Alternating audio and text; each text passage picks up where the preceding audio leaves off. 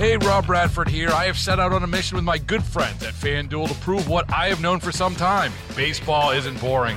Now I have a daily podcast to prove it, with some of the most notable people in the baseball world screaming baseball isn't boring from the mountaintops, or at least agreeing to come on our show. Players, managers, G Ms, and yes, even the commissioner of baseball, Rob Manfred. It has been a constant wave of baseball's most powerful voices. So join the revolution. Subscribe and soak in baseball isn't boring. Listen on your Odyssey app or wherever you get your podcast. You'll be glad you did. Patients for Affordable Drugs. And the founder of it is David Mitchell, and he is on the line with us right now. David, thank you so much. I know it was short notice, me trying to drive you crazy here. I'm grateful for your time. Mister Andrews, it is very nice of you to invite me. Well, don't call me Mister Call me Frank. T- tell me, tell me, who are you, and, and why did you do this? Well, I am a patient with an incurable blood cancer called multiple myeloma, and prescription drugs are keeping me alive, literally. Last year, uh, the drugs I took, the main two drugs I took, I, I have many drugs, cost four hundred fifty thousand dollars. Oh, my heavens. And my experience as a pan- cancer patient has taught me a fundamental fact, and that is drugs don't work if people can't afford them. So I worked some in health policy through the years, and I decided to retire and uh, set up an organization. Uh, my wife gave me permission, uh, called Patients for Affordable Drugs. We are building and mobilizing a community of patients across the country to advocate for policies to lower drug prices. In less than a year, we've collected more than ten thousand stories. You can see them on our website, patients for affordable drugs dot org. And uh, we've collected more than twenty-four thousand email addresses, uh, and we're using those to help educate and mobilize patients on behalf of policies that will lower drug prices in this country. And the fact is, patients are hurting, they're angry, and they want elected officials to do something now. And the president gets it, uh, and it, now we have to have action that matches the rhetoric.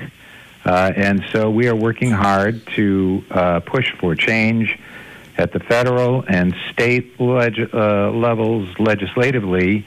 And uh, we set up a brand new group yesterday, which is what you read about, called Patients for Affordable Drugs Now, which is, is set up in a way that we can actually engage in electoral activity. And we plan to engage on behalf of candidates who are doing something or will do something to lower drug prices and oppose those who won't. Now, now, now, David, when you say that, and I know one of the one of the uh, one of the sections of your of your website is solutions.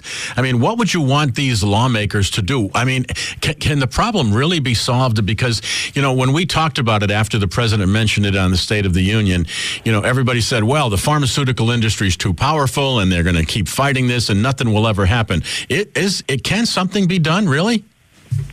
Yes, I, I wouldn't be doing this with whatever time I have left if I didn't think something could be done, really. Uh, I'll give you an example.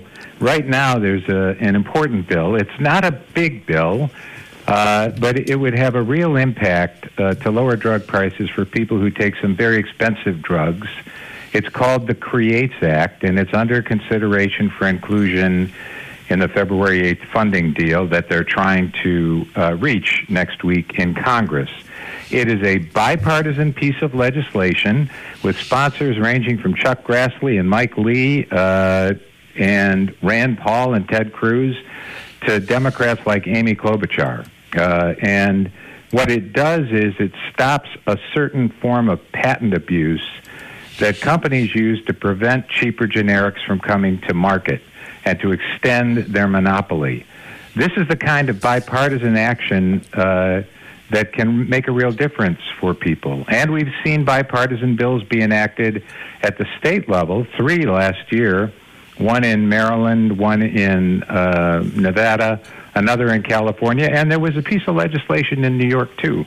So we believe that there is the pain that people are experiencing across the country knows no party, Uh, and we think that there is bipartisan support for doing something, and there are some solutions that are enjoy bipartisan support, specific solutions. Now, we, like, ha- we, have, a, we have in our area uh, a large pharmaceutical company, Sanofi Pasteur, which makes vaccines. They are located in the, in the Poconos here. And we have lots of people who uh, are involved in the pharmaceutical industry. And I remember when we were talking about this and talking about the generics, I remember we got a whole bunch of people who said, oh, no, you can't change that patent because it's them keeping the patents that allows them to make the money for research and development. Is that a bunch of baloney? uh,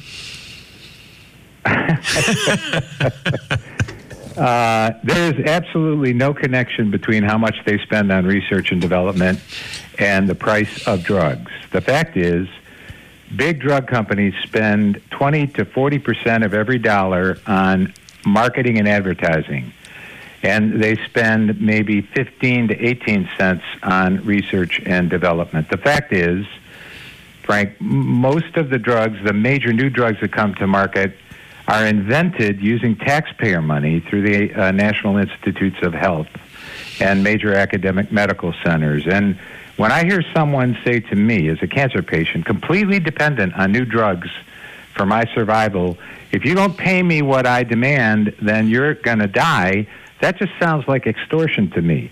Uh, and the fact is, there's plenty of room in advertising and marketing, enormously outrageous profits, high executive compensation, to lower prices and keep a robust R and D pipeline, which we need. Wow. Now, listen, we have we have a, a lot of people who are very interested in this subject. My my my phone lines are going crazy here, and people are texting. They want more information. Wh- where where should people get involved with your organization? How should they get involved? And what do you really want them to do? Well, they can come to patients for affordable drugs dot org, uh, and we ask them, if they will, to leave their story of the problems they've experienced uh, or their family members have experienced in trying to pay the high prices of drugs, and then to leave us their email address and zip code, because we are, in fact, building a community. In fact, we have organizers out this weekend in Denver Uh, doing trainings for patient advocates, and we are going to train patients all over the country to be advocates, because going back to where you opened the show, the drug industry will spend untold millions to stop legislation that will break their monopoly pricing power. What we have is patients who vote, and we intend to mobilize those voters. And so come to our website, leave your story, give us your email address and zip code. We will engage with you, and to the extent you care to, we will make you a part of an effort to uh, win changes, reforms that will lower drug prices. That is fantastic, and, I, and I'm sure I, I, I mentioned to the uh, young lady that called, I want to stay in touch with you. I want to continue to be on this story. I want to make sure that people are involved, and you know, I, I hope that your health improves. Thank you so much, David, for, for being with us. Frank, thank you for letting us talk. Absolutely. God bless you, my friend. You have a great afternoon. You too. Bye-bye. Hey, Rob Bradford here. I have set out on a mission with my good friends at FanDuel to prove what I have known for some time: baseball isn't boring. Now I have a daily podcast to prove it, with some of the most notable people in the baseball world screaming baseball isn't boring from the mountaintops, or at least agreeing to come on our show. Players, managers, G Ms, and yes, even the commissioner of baseball, Rob Manfred. It has been a constant wave of baseball's most powerful voices. So join the revolution. Subscribe and soak in Baseball Isn't Boring. Listen on your Odyssey app or wherever you get your podcasts. You'll be glad you did.